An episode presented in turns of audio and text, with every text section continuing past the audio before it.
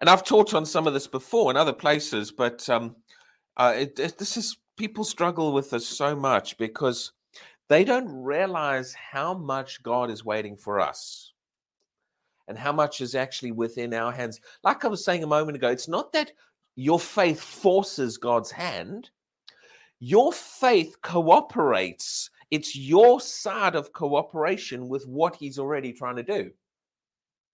Yeah? And it's your connection. Um, I'm going to make a few statements, and then we'll I'll try and show some of them scripturally. But eh, very often people have the idea that my faith makes God give, or I can make God do something with my faith. Now, I personally don't actually fully agree with that, and I'll tell you why. Because getting God to give is the easiest thing on the planet. How, how do you convince a giver to give something. Now, notice it's a, the clues in the title. If someone is a giver by nature, do you have to talk them into giving? No. Givers by nature love giving, don't they? Now, the Bible teaches that, in fact, it's here in James. Like I said, I'm gonna we'll just take this how it comes. There's no preparation on this because I was my preparation was for a completely different message today, but we'll do this. But uh, James uh, James chapter one, verse 5 says this.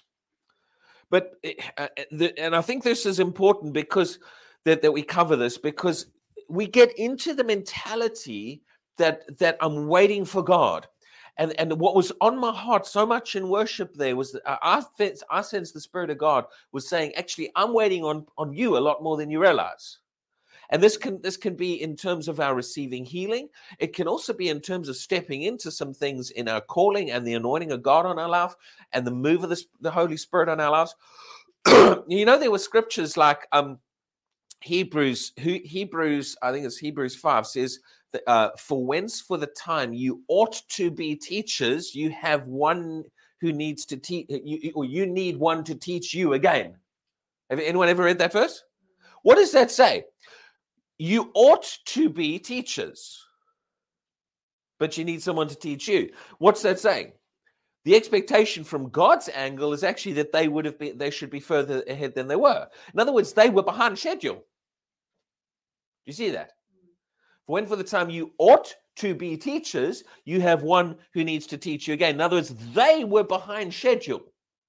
Sometimes we almost think we're, we're like we're ready ahead of time. We're waiting for the lord and some you know come on lord when you're at any time now lord any you know lord that you know we, we're all ready. Yeah?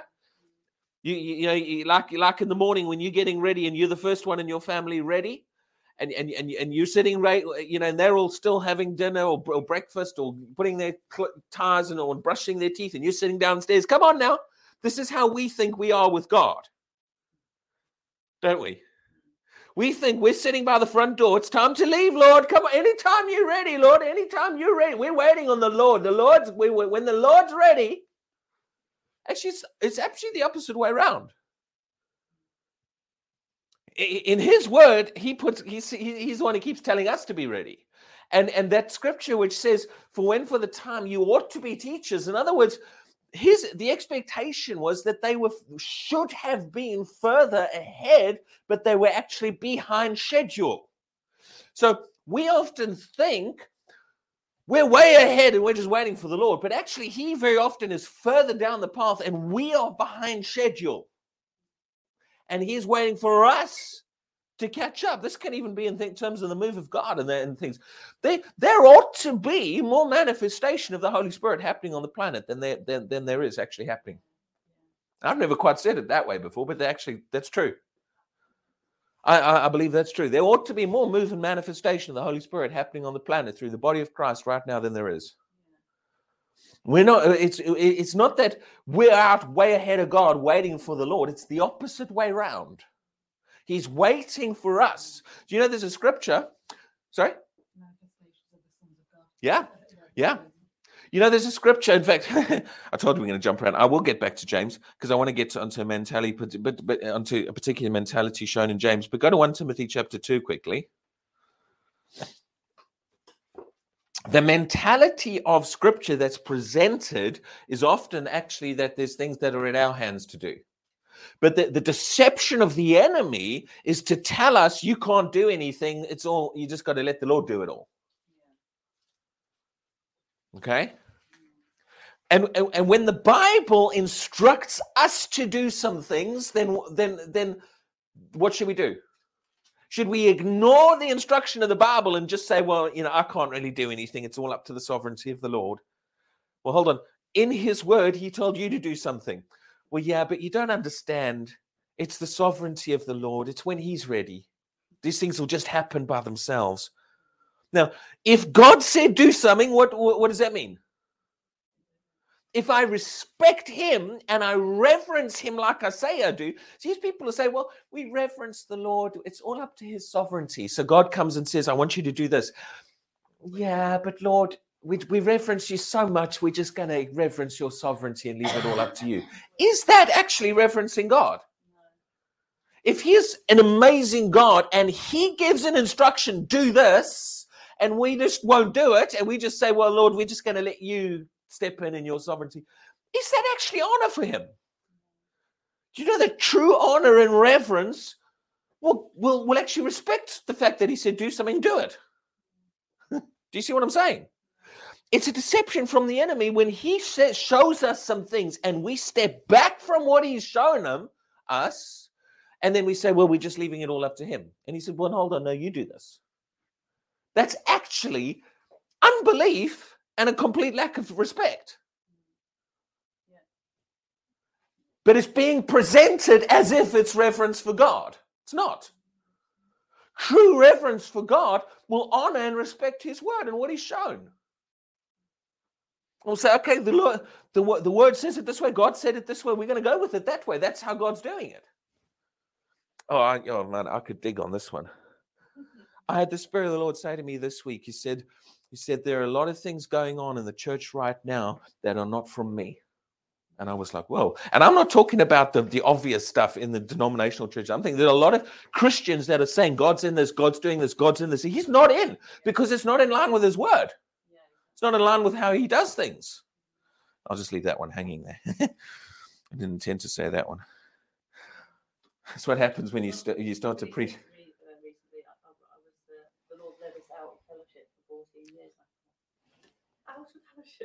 Why would God do that? Maybe to get away some from some mentalities that were not quite in line with with um, him.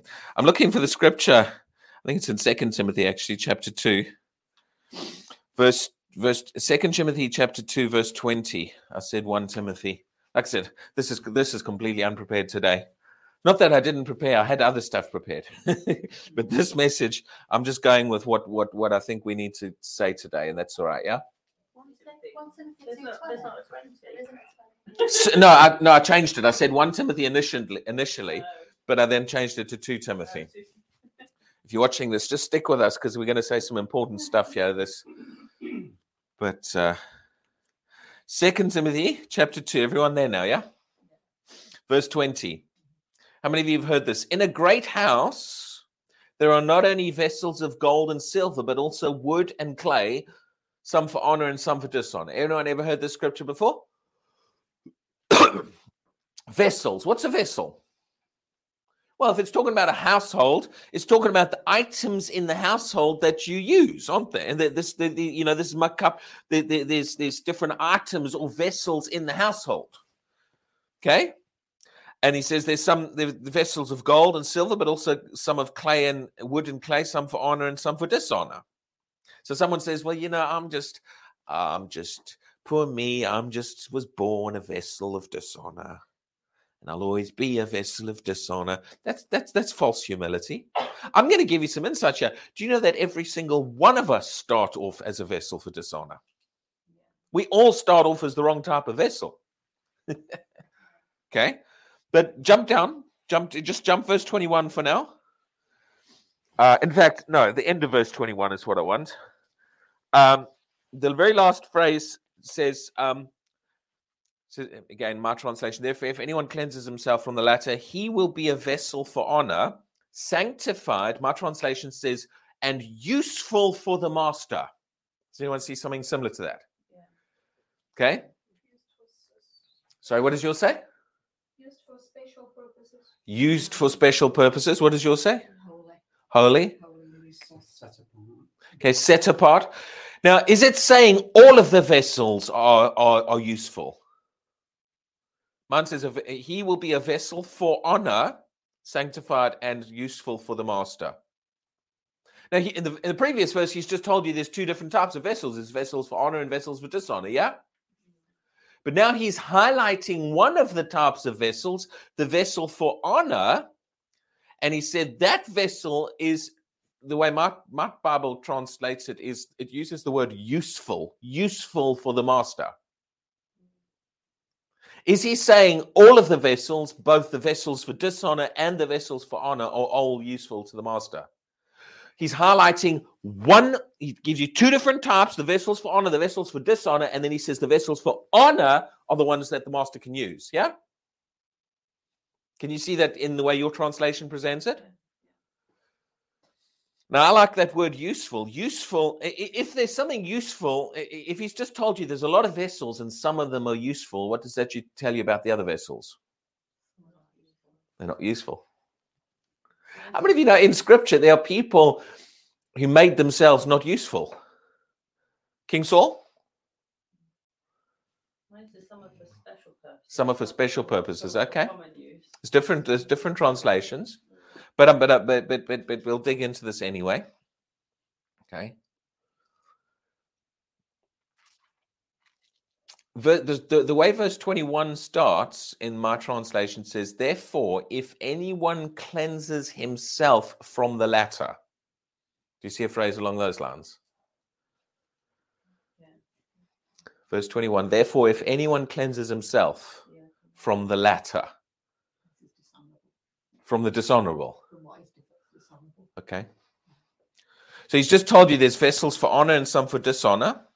And then he says, if anyone cleanses himself from the latter. Well, the way mine's written, the latter means that you got the former and the latter. So the first and the last, but he's listed two. So the, the honor and dishonor. So the latter would be the vessels for dishonor. Okay. So he says, if anyone cleanses himself from the latter, he or, or we could if anyone cleanses himself from being a vessel of dishonor he will be a vessel of honor. Yeah? That's that's the way it- and i know the wording's different in different translations. In other words the implication is the the ones that become vessels of honor that are useful are the ones that have gone through a process now he's talking to the body of christ. He's not talking to non-christians. This isn't about your salvation. This is this is not talking about your eternal destiny. This is talking about usefulness within the kingdom. Yeah? Usability. But who does he say causes someone to go from being a vessel of dishonor to a vessel of honor? Does he say god divinely selects some of the vessels is that phrase in there in my translation, verse 21 says, Therefore, if anyone cleanses himself. Now, it's not talking about cleansing from sin to receive Jesus to become salvation. That's done by the blood of Jesus. This is talking about usability. Timothy's a minister. He's writing to a minister here. He's already saved. So he's not teaching on salvation. He's talking about usefulness within the house, usability. Okay? He says, if anyone cleanses himself, so who does it put the responsibility on? See, we, we, we think it's all just in God's hands. It's just when God decides to suddenly move, he will just make a vessel a vessel. No, no, no, no, no, no, no. It doesn't work that way. Very often we're behind a schedule because we're not doing the things he told us to do. Now, this isn't about works. This isn't about forcing your salvation. You've this is talking to people who've already received salvation. But actually, there are some things that are in our hands, some responsibility. When God says, rise to the level, do something, and we just won't do it, some things are not going to happen. Yeah? I'm talking about works to try to make yourself step into who you are in Christ. That's given to us in Christ. I'm talking about usefulness and God being able to do some things in your life. Do you realize there are things that God puts in our responsibility? And He says, You do it. Now, if we abdicate and we just said, No, Lord, you do it, we're just waiting for the Lord to do it. There are some things that God is waiting for the body of Christ to step into. He's waiting for us to take a level up. He's waiting for us to respond to some things that he's saying so that he can begin to move and manifest through the vessels to a degree, the eh, way he wants to. now let's go back to what I started on a moment ago because this is a similar mentality. Go to James 1.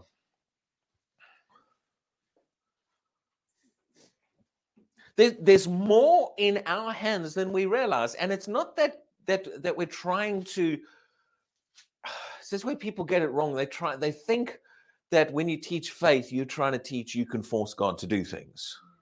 How can you force someone to do th- things who uh, already willing to do those things? yeah? If you came to me and said, I'm going to bake a cake, I'd say, yes, please. Okay. But if you came to me and said, I'm going to bake a cake, and I said to you, I'm going to make you bake a cake, you'd look at me like, I just told you I was going to bake a cake. I'm going to make you bake it. Get in that kitchen and go bake a cake. Am I? How can I make you do something you've already decided you're going to do? I don't force you to do something you've already decided you're going to do and you want to do. well, yeah, the cake might already be made as well. That's even better. yeah. Sorry? It takes it back to the promise. What is a promise? A promise is a uh, is a revelation or a commitment of what someone already wants to do.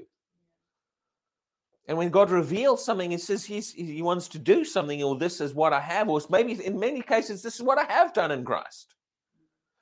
You can't force Him to do something that He has already either done or has already or has said He will do. He's already decided He's going to do. Like I said, let me let me go back to the question I asked earlier, a little bit jumping around, but we're back to where I was trying to get. This was all a side journey about the vessels, but let's get back to the point I was, I was at just now. How do you, or can can you, or how do you, or how do you get a giver to give?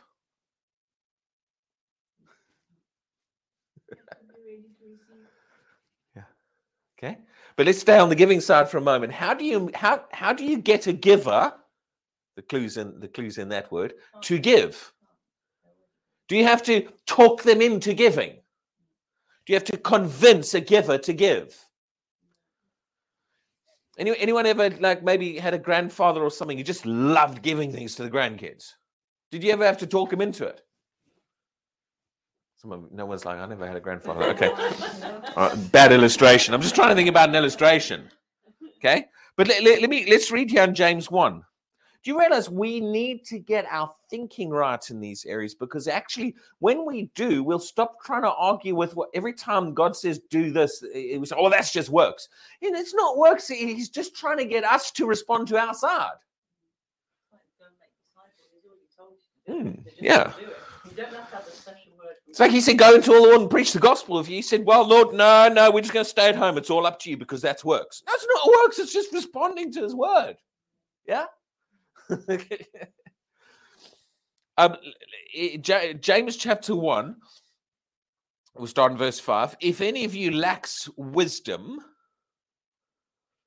let him ask of God. Now, the way my Bible's written, it says, let him ask of God, comma, who gives to all liberally and without reproach, comma.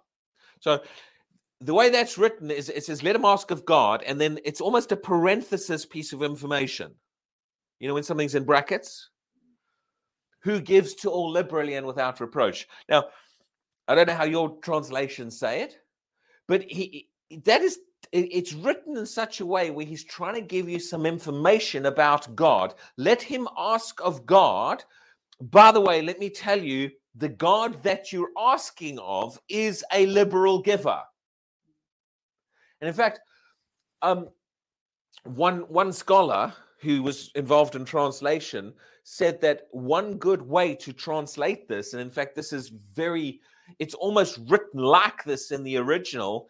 It's written. It's it, it, it's it's a bit. It's they found it difficult to translate. But one of the ways that you could say this is written, it's written almost as if this is a name of God. God, let him ask of God, the giver. Saying it's this, he is the giver. Yeah? Let him ask of God who gives, or let him ask of God the giver. God is presented, especially in the New Testament, as a giver. For God so loved the world that he gave. Do you know that there's there's the scriptures which talk about um, uh, God who gives us richly all things to enjoy? There's a lot of script. You you study God the giver in the New Testament, particularly. It's a fascinating study. Well, if he is presented as a giver, let me ask the question: How do you do? You have to convince a giver to give. Do you have to make a giver give? You have to hold a gun to their head. Do you have to force them? If someone is a giver by nature, especially if they're a liberal giver, they're they're looking for excuses to give. Yeah. Well, if he really is a giver, why is it that some people seem to be 10 years down the road still waiting to, for him to give, apparently? It seems like, anyway. Does that sound like a giver to you? Someone who's just never get uh, the, the they never get anything from God, and, and it seems like they're having to convince him to give. Well, the Bible says he's a giver. In fact, you're in James. Look at look. Just go back a couple of verses to Hebrews 11.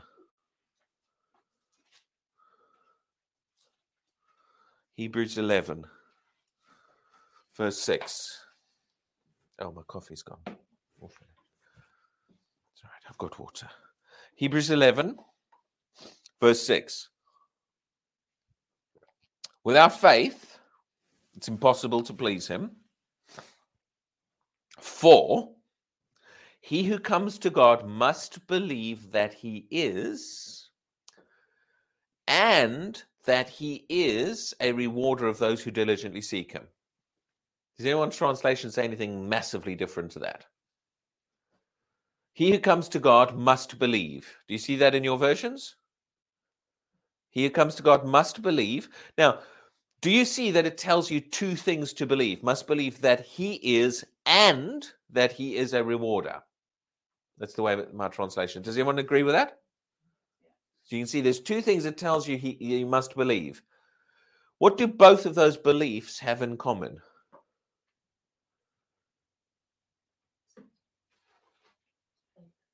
Well, faith is a belief. You, you- without faith, my without faith, it's impossible to believe God. For he who comes to God must believe. In other words, the person with faith must hold certain beliefs. Yes. And what are those two beliefs? That God's a giver and that He gives That God's a giver and that He gives generously. generously. Okay. What is your what do you what does your translation say? That he exists and that he rewards. That He exists and rewards. and He rewards. What does your translation say? He exists. He rewards. He is. He he. Okay. What do both of those beliefs have in common? You, do you see there's two beliefs? Now, what do those two beliefs, what is the common factor between those two beliefs? Come to Him. You're coming to Him. That's the action you're doing. But when you come, you must believe these two things. Yes? So, what do the two beliefs that you must have? What is the common factor between those two beliefs? I don't think you understand what I'm asking, are you? That he received. that he received, Okay. that he's a Well, that's one of the beliefs that he is a rewarder. Yours is that he, okay, listen, listen to me carefully. He must believe that he is and that he is a rewarder. What, what word did I emphasize? Both of the beliefs you are told to have are things you believe about him. Yeah? Yeah. doesn't say believe in the dinosaurs. It doesn't say believe, and it doesn't say believe what. It's good to believe. People say, Do you believe in healing? That's a topic, yeah? Mm-hmm. But in Hebrews 11, verse 6, it's telling you that when you approach God, what you believe about Him must be correct. You need to hold the correct beliefs about Him as a person, who He is, and what He's like. Do you see now what I'm, the point I'm making? So both of the beliefs you're told to have are beliefs about Him. The when I approach how I think about Him and what I believe about Him must be correct. Does it matter what you believe about Him? Well, must do because He's just told you to have the, the kind of faith that pleases God, you must hold specific beliefs about Him. If you, yeah, if you think He is a different way to how He is, then do you have the correct beliefs about Him? You're not going to receive it, are you? Yeah. Because you're not going to think he's going to give it to you. Yeah. So, what are the beliefs that he says you must have about him? How must I view him? Must I view him as tight-fisted? Must does it tell me must uh, you must have the opinion or view and belief of him that you've got to pry something out of his hand to get it? Now, what if that is what you believe? If he told you you must have the, the specific beliefs about him when you approach. Now, what if the way you think about him is wrong? Then you're not going to be able to have the kind of faith that, that pleases, are you? Now, what if what if what if the Bible says when you approach, you must you must see him as a rewarder? what is a rewarder? Okay. Well, here's the simple thing. Anyone anyone ever lost a dog or a cat and you put a poster up when you were kids and says, I'm offering a 10 pound reward if you find my cat. Anyone ever seen a poster kind of along those lines? Yeah? Now, the reward, go back to my plectrum. The reward is what is what you give, but the rewarder is the one who gives the reward. Yes? Does it make sense? So the rewarder is the person. I don't know if the, the person who receives would be the rewardee, but anyway, that's another matter. that's my English thing. So the rewarder, you must believe that he is a rewarder. In other words, a rewarder is the person who gives the reward. Is that correct? Now, what if what if what if you, you saw a sign saying, "Find my cat, I'll give you ten pounds." The ten pound reward for finding my cat. Now let's, let's say I find your cat, and so I come to your house and say, "Here's your cat. I'd like my reward." And you say, "Gee, thanks for the cat," and you slam the door in my face. Are you a rewarder? No, you're not. A rewarder, by implication, is someone who gives a reward. If no reward is given, then they ain't a rewarder. So saying you must believe God is a rewarder, that indicates you must believe he gives something. If he withholds it, you can't call him a rewarder. Does that make sense? Was that just my logic? You must believe he, your thinking about him must be, must be correct. You must believe he is a rewarder. In other words, when you approach him, you must have the mentality and the belief that I am approaching a giver. What makes him a giver? The fact that he gives. If I approach him and he gives nothing, is he a giver? Mm. No. Just like a rewarder is not a rewarder if they withhold the reward. A giver is a giver because they give. So if I'm going to a giver, what's the implication? I'm going to someone who gives. So my mentality is that he gives. I must see him as a giver, as a rewarder, that when I approach him, I know he gives. Now, what if I approach him with the idea he might not give? then I'm not seeing him as a giver. What if I'm approach what if I approach with the belief it might not be his will to give? Then I'm not seeing him as a giver. I'm seeing him as it's not his will to give. All of these teachings that the, the enemies put in the body of Christ undermine that one belief system which we're told to have. We are told to approach with the belief that I'm a, coming into the presence of a giver. Now, how, how do you get a giver to give? Let's go back to this question. Go to James 1. Do you have to convince a giver to give? Do you have to force a giver to give? Do you have to try really, really, really, really, really, really hard to plead, plead, plead, plead with them, beg you, please give? No, you don't have to do that with a giver because a giver already wants to give. You don't even have to convince them. Is it hard to get a giver to give? it, it's hard to get a stingy person to give. It's hard to give a tight fisted person to give. You've got to pry it out of their fingers. It's not hard to get a giver to give. Then why do we see it as so hard to get something from God? Because our thinking about Him is wrong. And Hebrews 11 told us when you come before Him, the way you think about Him must be right. You've got to view Him the right way. You've got to understand you're coming into the presence of a giver. Now, how does this affect anything? Does this change whether He'll give to you or not? No. It affects your side, it affects your ability to receive from Him if you're thinking wrong about Him. Yeah, it affects you. It affects your side. If you don't believe that he exists and he's going to reward you, then there's no point coming to his presence. Yeah, there's all kind of things that just break down.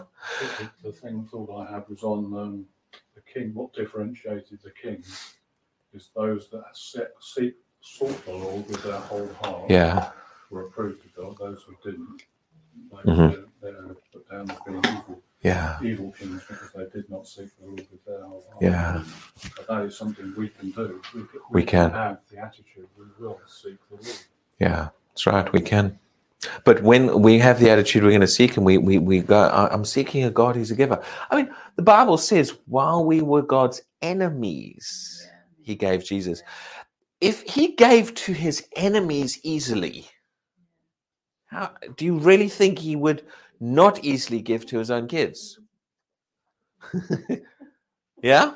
While we were God's enemies, He sent Jesus.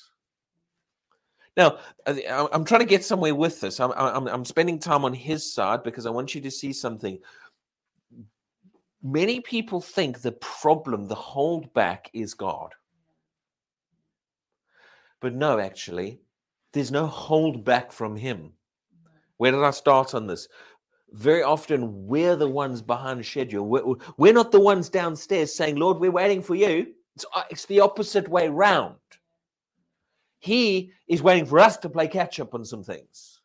This is why very often the Bible puts the responsibility on us, not because God doesn't have a role, but because God needs us to understand our role in things.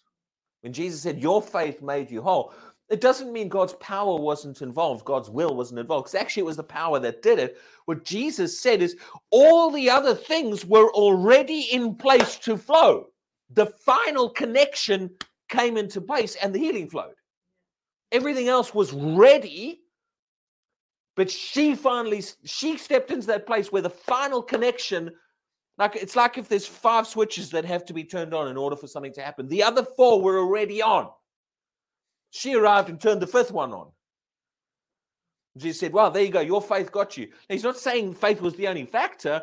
He's just saying the final switch that needed to be turned on on her side because all of the other switches were already on. Does that make sense? Like what makes television work, that they're all around. Everything else is already on. It's just you turn the plug on. Yeah, once you switch it on, then you, it comes, it's that with the receiver, isn't it? Now, you might say to someone, I just turned the TV on because I put the plug on. Well, actually, that doesn't mean you went all the way down the cable and turned the power. That was already all in place. It was all ready to go. It's just you turned the final part of it on. Now, let's read James 1, verse 5. If any of you lacks wisdom, let him ask of God, who gives to all liberally. Oops, jumped. Uh, who gives to all liberally and without reproach. And what? wh- wh- uh, What's the last phrase of verse five in your Bibles? It. So yours says it will be given him. Yours says it will be given him. Does yours? It will be given him. James one verse five. He'll not rebuke you. It's an interesting one. Because God gives generously and graciously to all. Okay, because God gives generously and gracious to all. Okay. Verse 5 deals with God's side. And all it tells you basically is he's a giver and he gives. You ask, he gives. Does verse 5 mention anything about you need to do this in order to get God to give? It doesn't. It doesn't tell you anything you need to do to get him to give. All it says to get him to give is ask. How do you get a giver to give? You ask them. That's the answer to the question. Is any more you need to do to get a, get a giver to give? You ask him, he gives. But then, verse 6, this is where people get confused, but says, But let him ask in faith. And they think, Well, maybe if I don't ask in faith, he doesn't give. No, no, no. That topic's closed at verse 5. It says, You ask, he gives. Topic dealt with. The giving side is already finished now. Verse 5, sorry, verse 6 actually deals with the receiving side.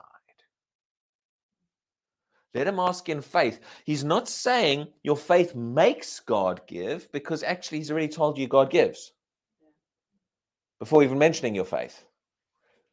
Did humanity need to be in faith before God would give Jesus? No, he's already given It didn't take any faith to give Jesus. What takes the faith? Receiving him.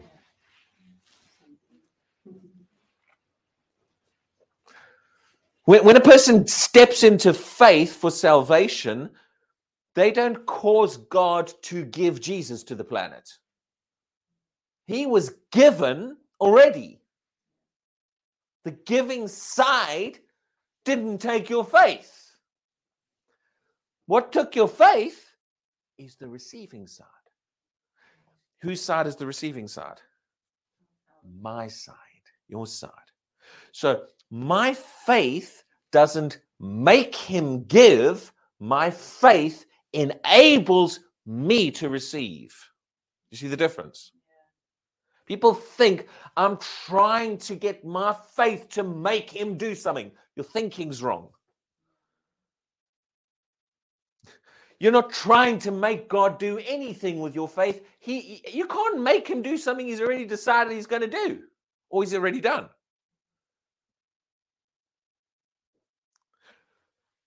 Faith opens up your side to receive what he's given. It's the difference between standing like that or putting your hand out to receive what's been given. That's the diff that's what faith does. Okay? Go back to the original illustration. Here's my plectrum.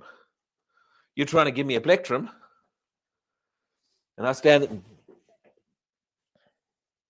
I mean, apart from you literally standing up and forcing that plectrum into my pocket or forcing it into my hand, this is what people think. Well, it's all up to the Lord.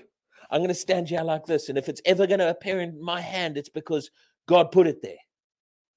So, what do they want? They want God to literally stand up, take that plectrum, and force it into my hand because none of it's up to me, but they're standing like this with the things of God. None of it's up to me. It's all up to God. If it's ever going to end up in my hand, it's because He forced it there. No.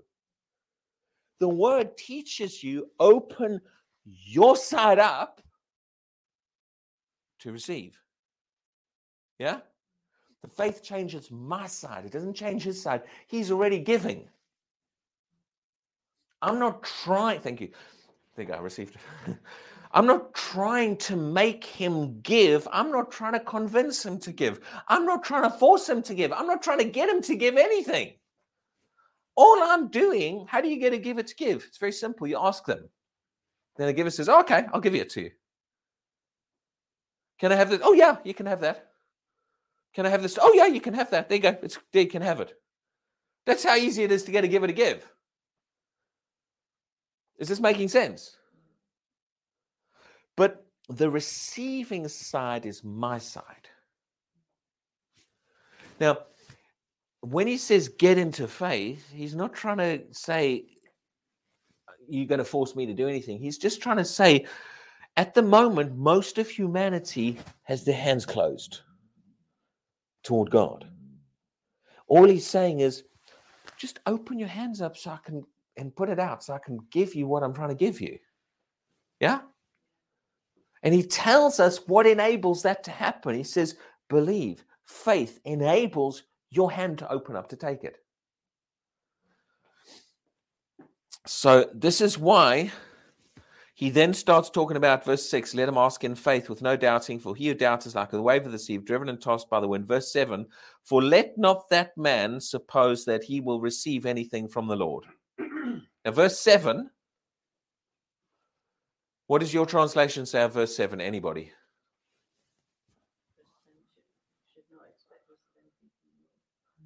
Should not expect to receive anything. Yeah? Anyone's translation say anything different to that? Does verse 7 say God will not give to that person? No, it doesn't. Doesn't say God won't give. It says, let not that person think that they shall receive. In other words, the receiving end is blocked. He already told you in verse 5 ask and he'll give. The giving side's finished, it's dealt with. But he says, what he's trying to teach in verse 6 and 7 is that the receiving side, my side, is blocked unless I step into some things. Does this make sense? Most people think, oh, what are you telling me if I'm not in faith, God won't give me anything? No, we're not telling you that at all. God gave to his enemies. It's very easy to get him to give. He gave Jesus to an enemy who was there was not they, people. It didn't take human beings being in faith for salvation in order for him to give Jesus. He gave Jesus to the cross when when they were a bunch of unbelievers who were enemies. But only the ones that then believed could open their side up to receiving.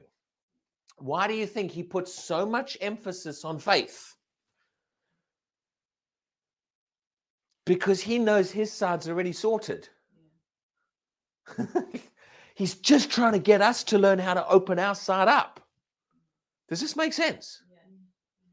He's trying to show you how to get your side open instead of being like this. Now, the, what I started with is very often we think we're waiting for God to do something, even on revival on the planet. Very often, He's already trying to do it, He's already trying to move, but He's trying to get our side to a position where he can do what he needs to be able to do because God has created us in such a way that he works with our cooperation. We're not robots. Does it make sense? I think churches have wasted years waiting for revival, haven't they? And just not doing what he's told them to do. Now, there can be a season where God will start to deal with people because he really, you know, he, he, he's bringing the body to a place where they will step into some things that they could have stepped into 20, 30, 50, 100 years ago. Yeah. But actually, see, we've got it all wrong in our thinking with faith because we think, oh, well, I'm trying to force God. I'm trying to make God. Uh, you know. All he's trying to do is teach you how to cooperate with him. And this is the bit on your side that will enable the cooperation because he created us as beings who have a choice. I was reading on Facebook a few a few um, weeks ago where someone says, um, I, th- I can't remember if I quoted this here recently. It was this uh, everyone was forwarding it on Facebook. I don't think anyone here for I don't know, but, it's other friends of mine.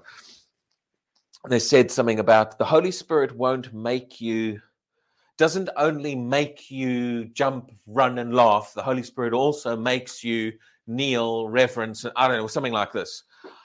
I read that and I thought, "Mm, actually, that's completely wrong. Holy Spirit doesn't make you do anything. he won't make you. Will he make you raise your hands in worship? Will he make you? He, he doesn't make you do anything. I mean, if the Holy Spirit was going to make anybody do anything, he would make the unsaved person receive Jesus. I mean, surely that's the that's why didn't he just make everybody on the planet receive Jesus? Because he works with our cooperation. So a lot of what God's trying to do in teaching is actually teach us how to cooperate with him. What enables our side to cooperate with what he's already trying to do? Does that make sense? And actually, that's where a lot of the times the, the, the, the hindrance is. Is that he's trying to get our side into cooperation. When he says, get into faith, he's not a works program. He's just trying to say, this is how you'll enable your side to open up. So that I can do what I'm already trying to do and been trying to do all along. Now let's jump down to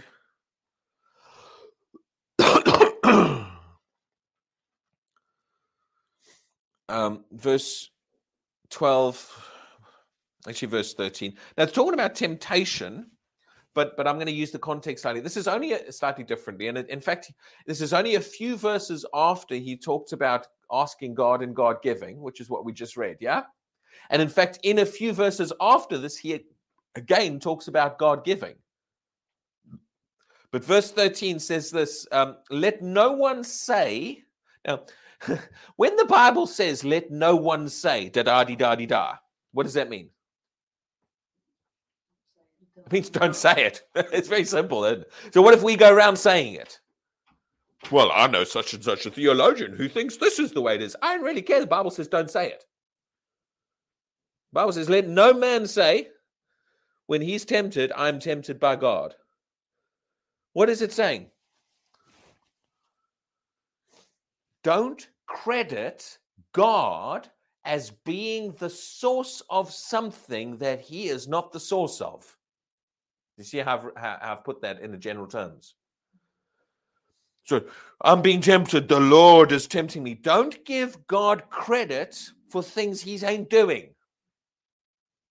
Yeah? Don't say God's doing it when he he's not the one. In other words, you, it's telling you you need to know who's doing it and who's not, who's who's, who's involved, who's causing something and who's not causing something. Don't get don't claim God is doing something he's not doing. Is what he's basically saying, yeah? Let no one is saying when I'm tempted, I'm tempted by God. So does it really matter if anybody has any theolo- theology about how well God might tempt you? It doesn't really matter. I don't care how, how many degrees a person has after their name in Christian theology. If the Bible says don't say it, you just don't say it. You go write a book about how God tempts people. The Bible says don't say it. Yeah? It says let no one say it. But then he goes on, he says this. In other words, what he's saying is don't claim God is involved in something he's not involved in. You see what, I, what I'm saying there? Let no one say when he's tempted, I'm tempted of God, for God cannot be tempted by evil, nor does he tempt anyone. Don't give him credit for doing something he's not involved in. But each one is tempted when he is drawn away. Who's to blame? He's saying, don't blame God for something God is not to blame for. Recognize your role in that thing. This is what I know he's talking about temptation, but but look at do you see the bigger picture here? Saying, don't say God tempted me. Recognize I got tempted. It's my fault. Don't blame God for something that was my fault. Yeah? Now, there's, there's a reason I'm saying this. I know it seems like a change of topic.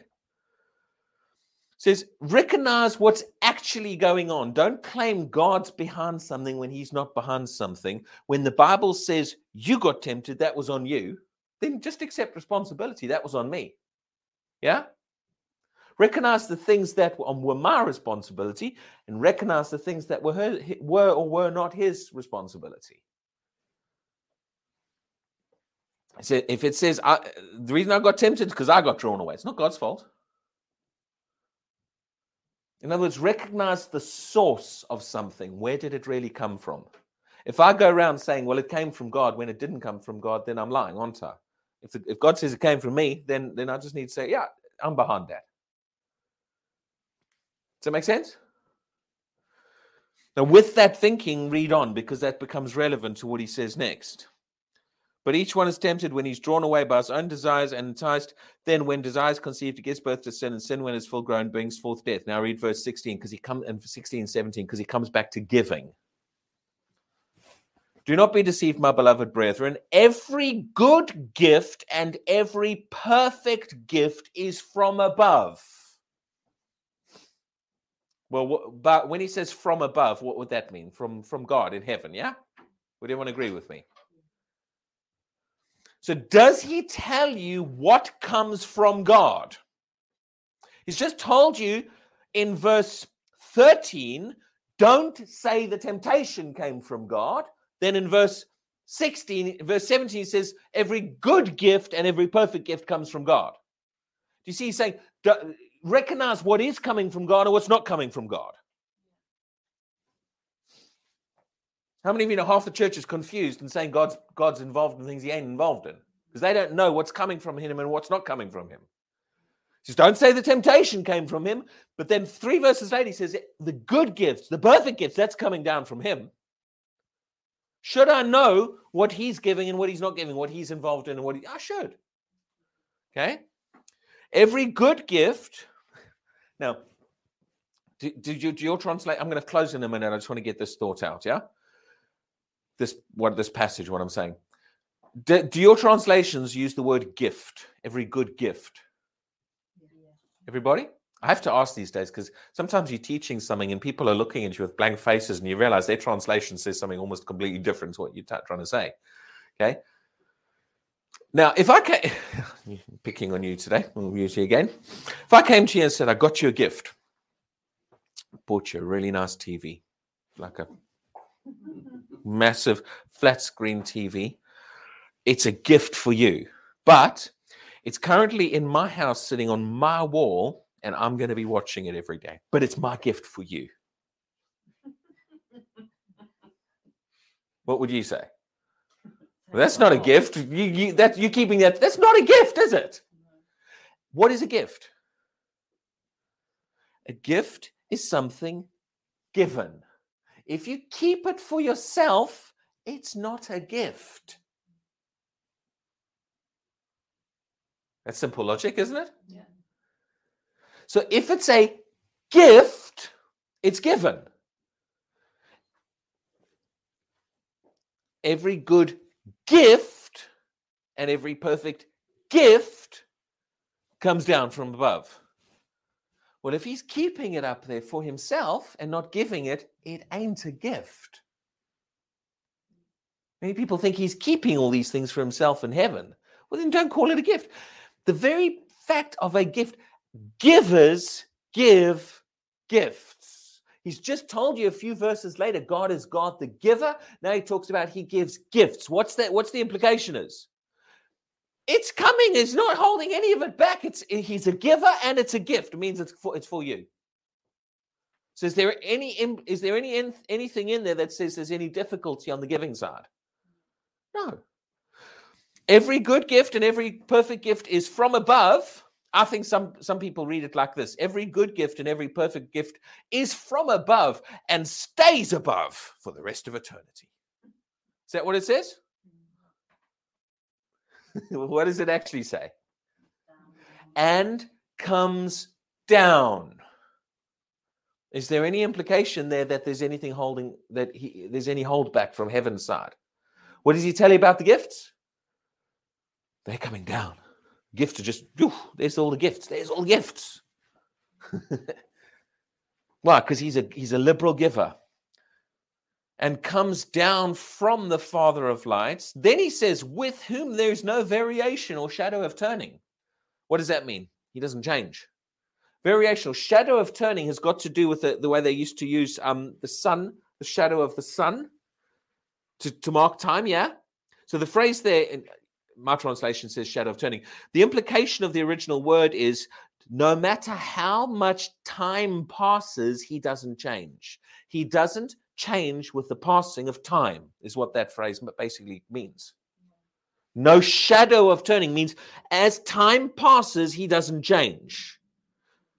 So is he still the giver of every good gift and every perfect gift? And do those gifts still come down? Or does he keep them up in heaven? Well, if he's keeping them up, in heaven, they ain't gifts. if it's a gift, it's given. What's he trying to what's James trying to teach in this passage in James 1? He's trying to get us into the whole framework of thinking God's side is a giving side. There's nothing holding back on his side. What's, what's God actually waiting for? Our side to learn how to open the arms up to receive. Many Christians think they're waiting for God still to heal them. They're waiting for God still to do this. They're waiting for God still. Well, we're waiting for the when's God going to do this?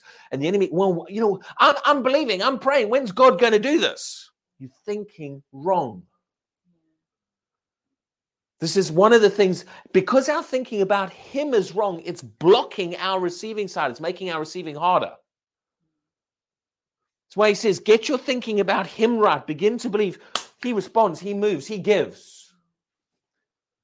It'll make it a lot easier for me to receive when I realize His side sorted.